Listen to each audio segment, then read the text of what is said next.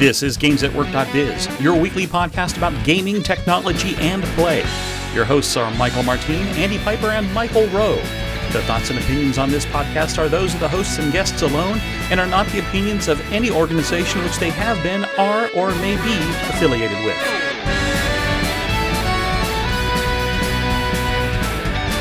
This is episode 408 Lunar Lunamite.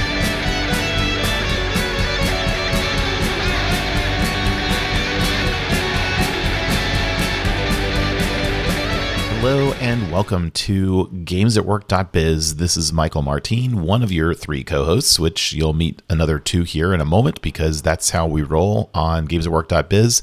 Um, this is your weekly dose of technology. It's a fun thing for us. Hopefully, it's a fun thing for you. And let me pass it around the horn to Mr. Michael Rowe. Hey, Michael. Hey, Michael. Happy Friday, and very glad to be uh, here on the show with our good friend Andy Piper. Andy. Hello. Yes, I'm glad to be making up the A part of the equation of 2xm plus A, as Alexis referred to us this week. Uh, yes, yes. Hi. Yes, I'm here and ready, ready to talk tech. Awesome. Well, we're going to start with something that the two of you have had a play of a chance to play with already a couple of times. A room designer called RoomGPT.io. So what's the story with this and what have you found so far with your five free opportunities? Yeah, I came across this one last week and I think I shared it actually shortly after we recorded last week, which is almost always the way. We record on a Friday and then we uh, we both we all sort of uh, finish our days. You you both uh, finish your, your day and I, I'm getting ready to, to hit the sack and then of course suddenly Friday evening lots of interesting links start to come across the internet and uh, we start to share them again, ready a week in advance for our following show. Anywho, uh, roomgpt.io is uh, um, the domain, and there is it's open source, so you can go get the code on GitHub as well.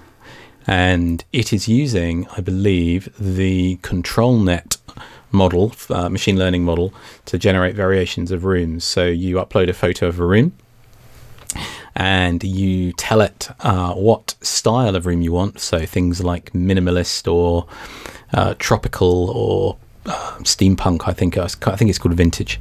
Um, you also tell it what type of room you're showing it. Now, this is the bit that I was slightly confused by initially because I, for example, put up a picture of a of a workshop studio space, and I kind of referred to it as an office because that's what it is, I guess, and that was one. It wasn't a workshop studio space slash hack hack space as one of the drop downs. But you could also say, actually, this is a bathroom, kitchen, or living space. Um, what appears to happen in that case, uh, as I discovered today, is it then puts couches everywhere. If you say it's a living room, for example, um, I haven't tried all of the options. You get a few uh, runs a day, um, and given things like OpenAI have introduced per usage billing now. Uh, I was grandfathered into the uh, the free use of ChatGPT um, through DALL-E when I got access to DALL-E originally, but then this week I started to use a an app which isn't in our show notes uh, from a friend of mine that I used to work with, uh, which is really fun. It's called Short Circuit.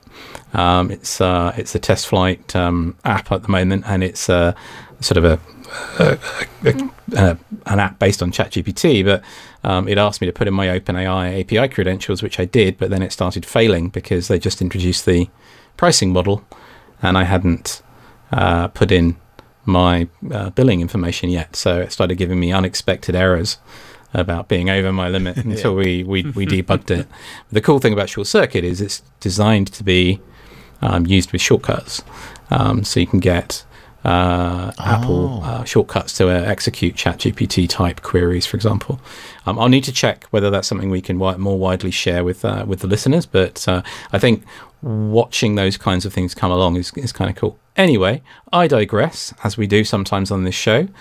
But um, I thought Room GPT was fun, and part of partly it was fun because it was tailoring the machine learning model to a single task, uh, which is in this case, yeah, mix this up, show us what this could look like in a different style. Um, it doesn't change the locations I, of objects particularly. No, not at all. It, it, it does change the object some because I, I did a bathroom and uh, uh, it radically changed the look. It suddenly became a dark cave. Well, maybe it just knew you. uh, instead Maybe. of this very bright open master bath that we have uh, changed the shape of the tub uh, which was kind of interesting also uh, but uh, it, uh, yeah i thought that was interesting uh, as you say andy using it for a very specific task uh, I think is a really good usage of these types of uh, models because you can tailor it to that domain space and actually have it give less random or weird answers. In theory. right? Yeah, well, that, that's and- and- that's the theory, right? Because it, it does seem to introduce artifacts in there that are not like the uh, sixth or seventh finger or extra teeth as we've seen in the um, Mm-hmm, images of people, but uh, on the generated room just from the main website itself, if you zoom in just a bit, you can see the couches seem to have some, you know, interesting artifacts that were added to it. Your your bathroom looks pretty Interesting. It- it's interesting, but it doesn't it doesn't look like it added like you know sixteen spigots or anything like that for uh, no, the there, there are some things that I recognize in there um, just because I know what it replaced. Mm-hmm, But the fact that it changed the shape of the tub from an oval to more of a deep triangular, rounded triangular model was kind of bizarre. Um, and uh, the the rock window, right, which is an actual window right now with blinds on it. It, it recognized that it was a window, removed the blinds, and covered it with rocks. Again, I, I think I think the the AI is just inside your head, Michael, and it just knows your style particularly well. It, it is it's it's exactly my style. I'm I'm really looking forward to it. I, I actually notice as well But that no, they seem to have reduced cool. uh, the number of times you can run it in a day. I think earlier in the week it was five, and it's down to two now. Um, Yeah, I got one run out of it yesterday when I was testing it. which I, I I totally get it. It's completely reasonable to me that people are um, constraining those kind of usages of, of this technology. But yeah, just a fun little one to share with with our listeners. I thought. Yeah, and, and, and as you say, the code's available on GitHub. So if uh, if you wanted to, to tweak it yourself, that's that's, that's I'm going to generate a professional bathroom out of my studio right now. I'm doing it. I'm doing it. I may have I may have logged in using a different ID to get myself another couple of generations. a, a studio bathroom. Let's see what we get from this. So the studio regularly has a 3D printer, some desks, bookshelves, and uh, uh, you know some some other stuff, tech stuff in there, lighting and so on. And it's generated me a bathroom with at least three or possibly four bathtubs where the the desks were. Uh, uh, and yeah, what did I say? I wanted a professional remodeled bathroom. Hmm. Well, I think it's got at least it's got one. I think it's got one toilet on top of a bathtub because it presumably couldn't figure out what those what to replace those particular objects with. But anyway, there you go. I need to uh, send that. We'll need to add that to the uh, show notes. So m- m- moving along, we, we've got a um, a uh, a movie description or movie theme here for a little bit earlier in the podcast than we normally do, um, and this was uh, an article that came across my feed pro- probably soon after yours did here, Andy, on Friday night because that's what seems to happen. Uh, was um, Lord of the Rings from the CBR.com. Um, article talking about what could have happened if there had been a final battle between Aragorn and Sauron there at the gates of Mordor. And um, uh, this caught my attention because there's lots of stuff going on in the Lord of the Rings realm these days. And anytime that there's deviations, um, gosh, you know, think about it this way deviations from the standard, right? You know, so what, what have you done when you try to generate additional storylines that just weren't there? Um, the point the point here was that this was a set of filmed material that never saw the light of the day and was not in the extended extended remix, which by the way is is coming to theaters near you, at least here. Um, the Return of the King super extended version is going to be um, showing in, In the, the theaters. theaters? Yeah. hmm I, and that's I, I think it's at least a three maybe four hours thing. It's it's long. It's it's four. Uh, I like you, I own them, and I did a. I actually, like you, did back in 2006 a a all day marathon of the Lord of the Rings, so 12 hours straight. Yeah, yep. We we we did that um, just recently here too. So so anyway, it was it was an interesting thing for me to, to kind of go th- go through this a little bit, knowing what I know about the books and um, and going, okay, what were they thinking and what did they intend to do? And I'm glad that they didn't do it in the end. So yeah, it, it but it, the, the the the video that they show with it at the bottom where they have some of the the the art that was used. Yep. Um, yep and some of the video that was actually shot for the scene. Um, it would have been interesting, but it would have messed up the story. I agree. It, yeah, and and the focus was not on that battle. The focus was getting the ring into the fires of of, of Mount Doom. That's that was the point. Um, yeah. So so that then sprung forward for you into another article about the Lord of the Rings games, Michael. Yeah, uh, it, it's funny uh, as as you mentioned. Right as we saw, right as I saw your article come across, uh, I had seen this other article about you know they really you know with all the positive of the Hogwarts Legacy game, not the political controversy around it, but the game itself. Just take it as a game. Uh, that uh, they really should use that same method and, and model and approach to to really do a good Lord of the Rings online game. Uh, and they said, well, there were a couple attempts in the past, and uh, the attempts that they describe in the past, uh, I didn't play, but I had played one, one of the original Lord of the Rings online. I think it was called Lord of the Rings Online. oh yeah, that's right. Uh, what a novel idea! Uh, which which um, visually was stunning. Uh, and it tried to do exactly what they describe here in this article, which is put you in the world um, and you can, you know, build out. And maybe what you should do is either do 100 years before or 100 years after or some time period.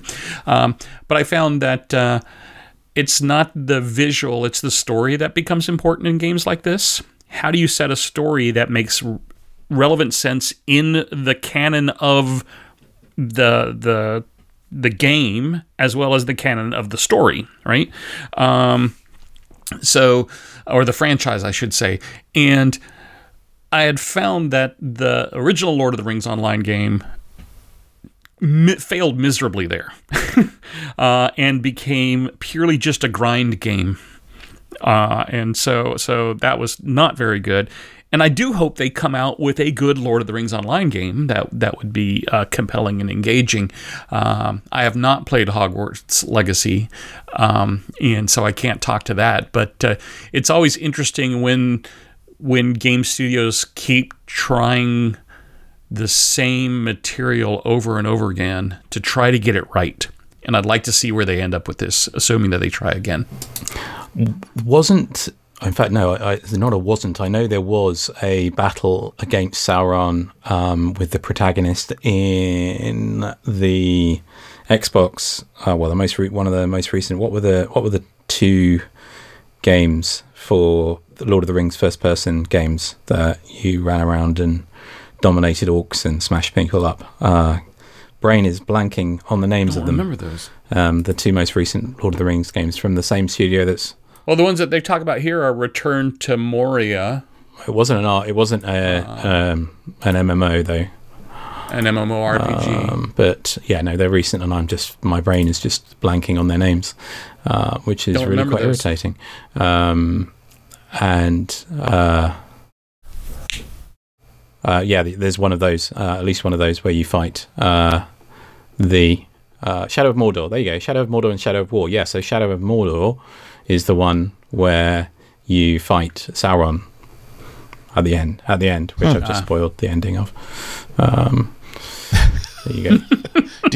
Ho- I never, hopefully you I never completed Shadow of War. I mean, because it, it was a sequel, and, and I just never played all the way through. But I did. I played Shadow of Mordor. It was great. Great games. Were these were these uh, console? or Uh, were they are both, I believe. But I had played them on the Xbox. Were, were, was it more Yeah. of a fighting Yeah, type yeah, game? yeah. It's a, it's a one, it's Okay, a one yeah. person, first person run around, um, first or third person run around open world and destroy things type game. It was good though. Yeah, Really good story. okay. repetitive type, uh, repetitive So- sort of gameplay. But Yeah, and, and there's a rich enough set of uh, monsters and tasks and all that sort of stuff that can that can work here too, just as you you have within the Star Wars universe or these other universes as well. Um, switching gears just a little bit to some more um, tiny things because we've had a few of these on the the show here as of late. Uh, the first of which we have is a mini Mac. It's not a Mac Mini. It's a it's a mini Mac, and it's it's this tiny little 3D printed Mac with a small floppy disk that is like just barely jutting out of it, and uh, the the screen allows you to see Prince of Persia uh, being run on it. Um, Andy, in your your makerspace, have you seen something like this here before? I haven't. This recently? is apparently though the instructions are all on Instructables, uh, including down to the filament to get to get the right color for the the Mac style. So um, to describe what we're looking at, it's probably sort of sit in the palm of your hand size Mac, classic style Mac, where you've got the uh, the CRT monitor body um, with the with the disk drive underneath, with with no with, with, it would have a separate keyboard, uh, and in uh, in place of the floppy disk, you've got a, an SD card pushed in there um, because this is actually running on a Raspberry. It's a micro yeah, SD. It looks like. um, n- no, it's a full SD by the looks of it. Um, from the pictures on the Instructables, but uh, Okay, because uh, the video it looks to be about the width of three keys on a keyboard for the entire. interesting. So maybe I'm th- they've done some something diff- slightly different because this is running on a Raspberry Pi Zero, um, which of course the uh, is pretty. Well, the Pi Zero 2W is is pretty rare to get hold of at the current time, which is a bit annoying. Uh, otherwise, this would be a fun thing to make because I've almost certainly got a, an LCD display. I've got a ton of those lying around, and I could probably uh, print this. So, in fact, they've given given the hex codes and types of filament for the uh, newer Macs or the original Plus or 512K Macs. Um, it's it's super cool. I, I, I, do enjoy it, but um, I don't know whether uh, the Instructable went as far as uh, doing getting things like Prince of Persia and stuff running on it. But this confused you, Michael, because you were you were looking up, as I think we both were, what they're running on the Mac to make it look like it's running classic right, Mac right, OS. right. Yeah, and, and, and, and I had immediately gone to Macintosh.js, which is the JavaScript implementation of a Mac that you can download for whatever platform you're on and, and, and play with. So um, I, I do get little bombs a lot playing with it.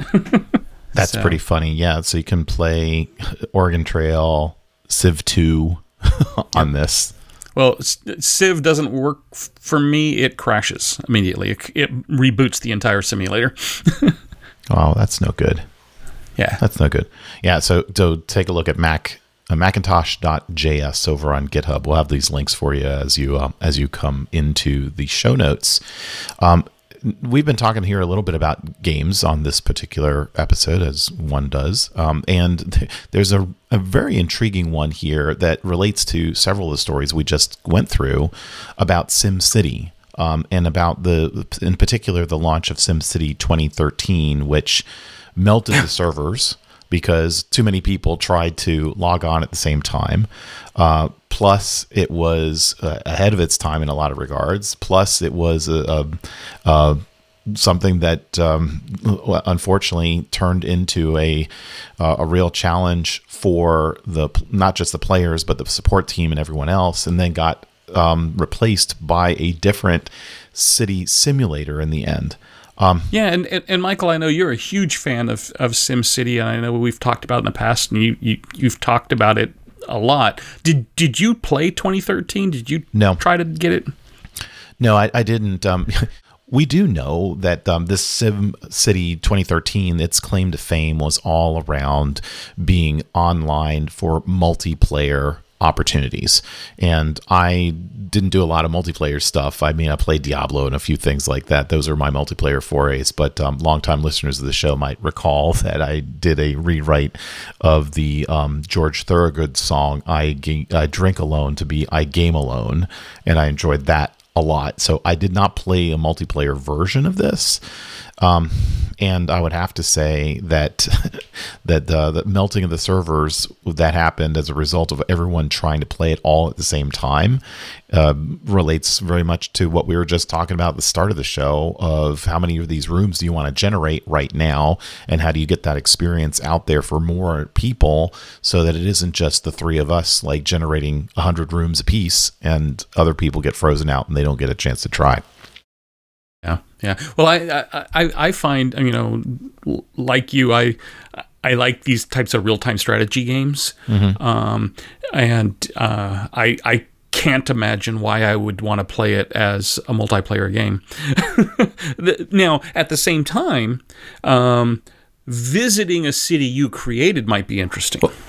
Right? And being able to walk around and look around and see how you evolved that city and designed it. Um, but uh, definitely wasn't in my style of games uh, that I like. So, as the show historian, I uh, did I thoroughly prepared for this segment of this week's show. Um, that's that's a com- that's a complete lie. I've just been literally searching through the blog archives right now, uh, and we did talk about Sims. the last times we spoke about SimCity around that period, 2013 period, um, back before uh, I was a regular and uh, when Phaedra was with you both. There were some uh, uh, episode 22 back in 2012 it was discussed. Uh, it was discussed in episode 60 back in 2013 and i guess that was when this came out because you had a guest i believe on the show in that episode. And uh, it's in your selected games we're playing or thinking about. So i'm guessing that probably came out around then. Um, and then back in 2015 no, we thought about it and said 2015. Nah. It uh, there was a big DRM disaster, I believe, when uh, when they they made an update and it broke SimCity through uh, DRM as well, um, which uh, was a shame. I can't read the story that's referred to because uh, that's, that's, linked to from those show notes in, in episode 109 because uh, I apparently am not a resident of the United States and therefore I'm not allowed to, to read the uh, or, uh, or rather, I'm uh, under under EU GDPR. They can't be bothered to uh, do uh, s- sensible cookie settings. Anywho, um, what I was actually going to talk about in this situation, though, was um, thinking about The Sims. Now, The Sims uh, community has had quite a uh, love hate relationship with the concept of multi online multiplayer. So there are there are mods for the current Sims 4 game that enable groups of people to play together, but it's uh, very much a hack. Things don't work properly. Um, they've, mm. I think, the, th- the, Sims community is quite um, either terrified that EA is going to release an online version or a version that's online only and require interaction with other households, uh, and potentially would lead to these kinds of scaling and uh, disasters when when you've got lots of people trying to to to work together in, in an MMO style of life simulator. Um, but also you've got the, the, the vocal fans who are very much no, we don't want The Sims to be an online thing. Um, it doesn't not not everything has to be. I think there's a uh, a strand of conversation about the, the next generation of Sims game, whether or not it might have an online element. They certainly said it's going to run on both mobile and desktop and be sort of multi device, multi platform. You can do different things in different, um, d- depending on where you are in your life, kind of day. The other thing, though, I was going to mention is that there's been a very popular city simulator uh, called City Skylines, which uh, I don't know whether you both are familiar with or have come across, but that's been sort of the mm-hmm. almost the replacement for SimCity in the last um, few years. And the people that have been uh, successful, the company that's been successful building city skylines, has just released a teaser for their new life simulator game, which is going to compete with The Sims. Uh, so these kind of uh, crossing of the streams in Ghostbusters is occurring in the gaming industry here. We've got, I believe, two of the producers from Sims 2 and 3 games are now creating this uh, this new uh, game from the same people. I'm just uh, googling it so I can fill in some more information as we go. Obviously, a lot of interest in in this space. None of it is really getting to the point of the digital twin type stuff we've spoken about. But uh, right. yeah, interesting interesting that just enabling a a game to be online in the sense of SimCity 2013 caused it to to die so quickly. When now I think a lot of games are but, expected to be uh, have an online component. Yeah, but but but but think about it. Um, the the difference between SimCity and you know um, back then World of Warcraft, Lord of the Rings Online, etc. SimCity is a simulator. It yes. is trying to be a level of a digital a, a digital right. twin. Right. versus just a game with some very finite set of of state that could exist. So um, I I can still see the challenge of a true Sim City or city simulator being fully multiplayer today because we don't have multiplayer digital twins yet either. We have digital twins that represent the state of an environment at mm-hmm. some level of complexity, but they don't also then include all the people and all the interaction the people are having with that simulated environment. So it, seems like uh, uh, both a scale and uh, scale as in number of data points, uh, as well as a, a network issue of the network of those data points uh, being pumped across the network infrastructure so that you and I see the same thing roughly at an equivalent time to make it relevant for right. a simulator. Right. Just to to clarify what I was talking about previously, the game that I was referring to is um, from a uh, studio called Paradox Interactive. Uh, the game is going to be called Life by You. Um, the studio is run by uh, a chap called Rob, Rob Rod Humble, who was previously a producer on Sims 2 at EA and Maxis. Um, and there's, uh, I believe, an event coming up or later in March where you're going to get so they're going to show off gameplay, and I think there's an element of uh, concern or interest from the the, the, the, the gameplay communities around those games. Um, will it cause them to lose interest in Skylines? Um, which has had a ton of DLC. Will it uh, cause them to up their game around Sims 4 and Sims and or Sims 5 if that's coming along? Uh, I'm I'm familiar with this area because uh, my wife is a big fan, and I, I, therefore follow the the space. Otherwise, it would not be quite so. Yeah, I'm I'm, I'm looking at. I'm, I'm looking at City Skyline on Steam right now, and and to get the the full collection oh, yeah. bundle can run you almost three hundred dollars. Two hundred fifty three right now. Somebody uh, yesterday said on one of the YouTube streams I watch that to get Sims 4 with all of the DLC costs close to a thousand dollars now, I think, or some crazy amount. Just the number wow. of different packs and expansions and things they've added on. So, do do you capture all and and uh, tag all your purchases to see uh, how much you may have already spent on it? I I have no comment. You know, if you, if you're if you're a big fan, you might you might actually have that kind of investment in there already. And th- think about it this way too this is the metaverse, right? Mm-hmm. You know, welcome to my city. This is what I've created. It's a 3D space. It, come on, come in, come visit, come help me create it, come help me build it. So could could this be that level of stepping stone? I mean, naturally, we don't need to do a digital twin to the degree of the underlying sewer and electrical and but, infrastructure, um, but well, you can. We can do it you in can, Minecraft, right? right? but again, as Michael to Michael's point, it's yeah. that's not a simulator. It's a it's a sandbox that you can build stuff in, mm-hmm. and stuff is going on in, and you can run it on a server and there and have multiple players. But you're not then also doing all of that additional simulation, crossing boundaries between essentially what we used to call uh, Sims in Second Life, um, ironically. Mm-hmm um, passing data flows between them, causing them to evolve in different ways. Uh, there's still, I guess, a, a, bunch of technical forethought to be done to make those things more successful. Sims and Prims. Well, I, I know we've got one mm. more story and we've got just a few minutes left. oh yeah, so let's let's uh, let's, let's go to the, to the moon. To the moon. To the moon. Yeah. So Michael, this this is your space. Uh, to be fair.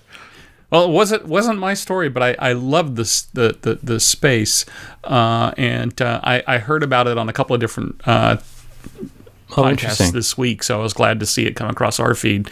Um, so there is a a startup in Florida in the U.S. that has just secured funding to provide miniature data centers Yes. on the moon, uh, and they. They, they did a test, I believe, with the International Space Station um, to just see how this could work. Uh, think of this as the ultimate cold storage backup of your system. Not quite absolute zero, but it's pretty cold on the on the moon. Uh, and uh, the the part that I was worried about when I when I read this article and when I when I heard stories about it is uh, the amount of shielding you need.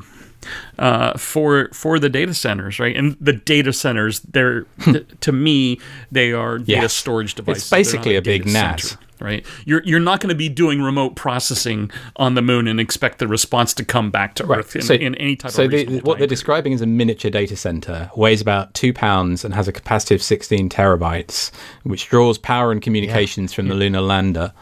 Uh, so I agree with you, Mike. but- but I agree with you, Michael. initial It's, it's, right? it's hard to see it as a date. It it is absolutely more correct to see it as remote, very remote data storage, long-term data storage than it is uh, long-term, depending on the shielding. Um, versus- certainly right, right, right. Because that's my security uh, the shielding was the, the number one thing. Is like all, all you need is one one stray uh, piece of the solar wind to hit, hit it and wipe out all your data. but Because be on the moon secure. you don't have the magnetosphere around uh, the, the the satellite to stop things from destroying your electronics. well, and all, yeah, I mean, there's the But it, it is in Florida. it's the the dust yeah the dust itself can just impact the the surface at, at thousands of miles an hour without you know being necessarily slowed down so yeah it's, Yeah. it's there's, if you read the comments on the gizmodo article here from people who sound authoritative i don't actually know uh, how much how qualified they are to be making the statements they're making um, there's definitely some things, as Michael says, around shielding, temperatures, radiation could be dealt with potentially, but there's all kinds of other things. So it's definitely an interesting step, and I certainly spotted it both because we're interested in as a group in this, and also I know Michael's very interested in everything related to space.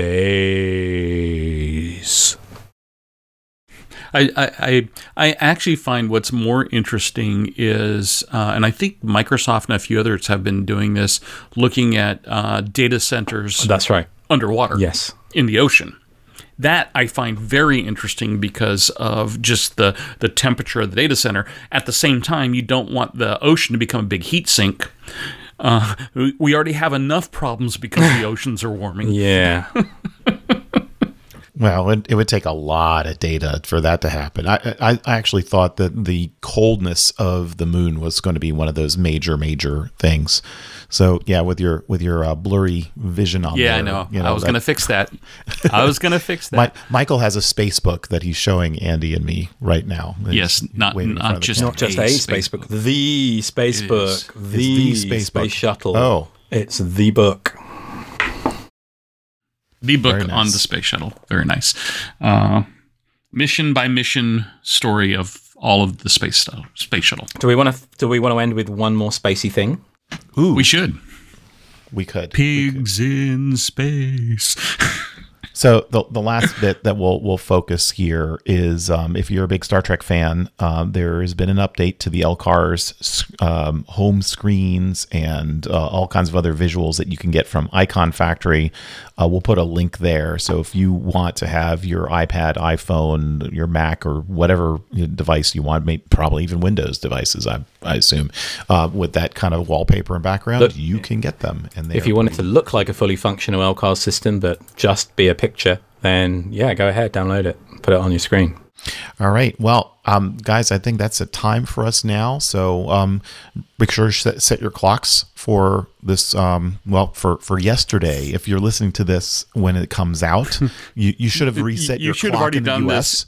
But if you're not in the US. US, yeah, don't reset in your US. clock yet, unless Yeah, 'cause there you're won't be the listening to this to three it. weeks later and you're outside the US, in which case, because it is a podcast.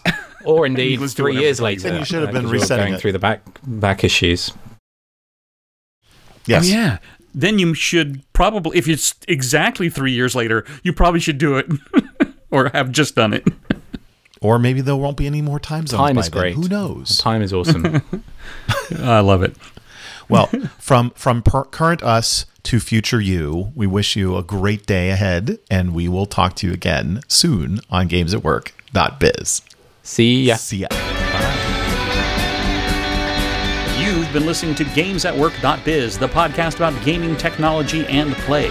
We are part of the Blueberry Podcasting Network, and would like to thank the band Random Encounters for their song Big Blue. You can follow us on Twitter at GamesAtWork underscore biz or at our website at GamesAtWork.biz.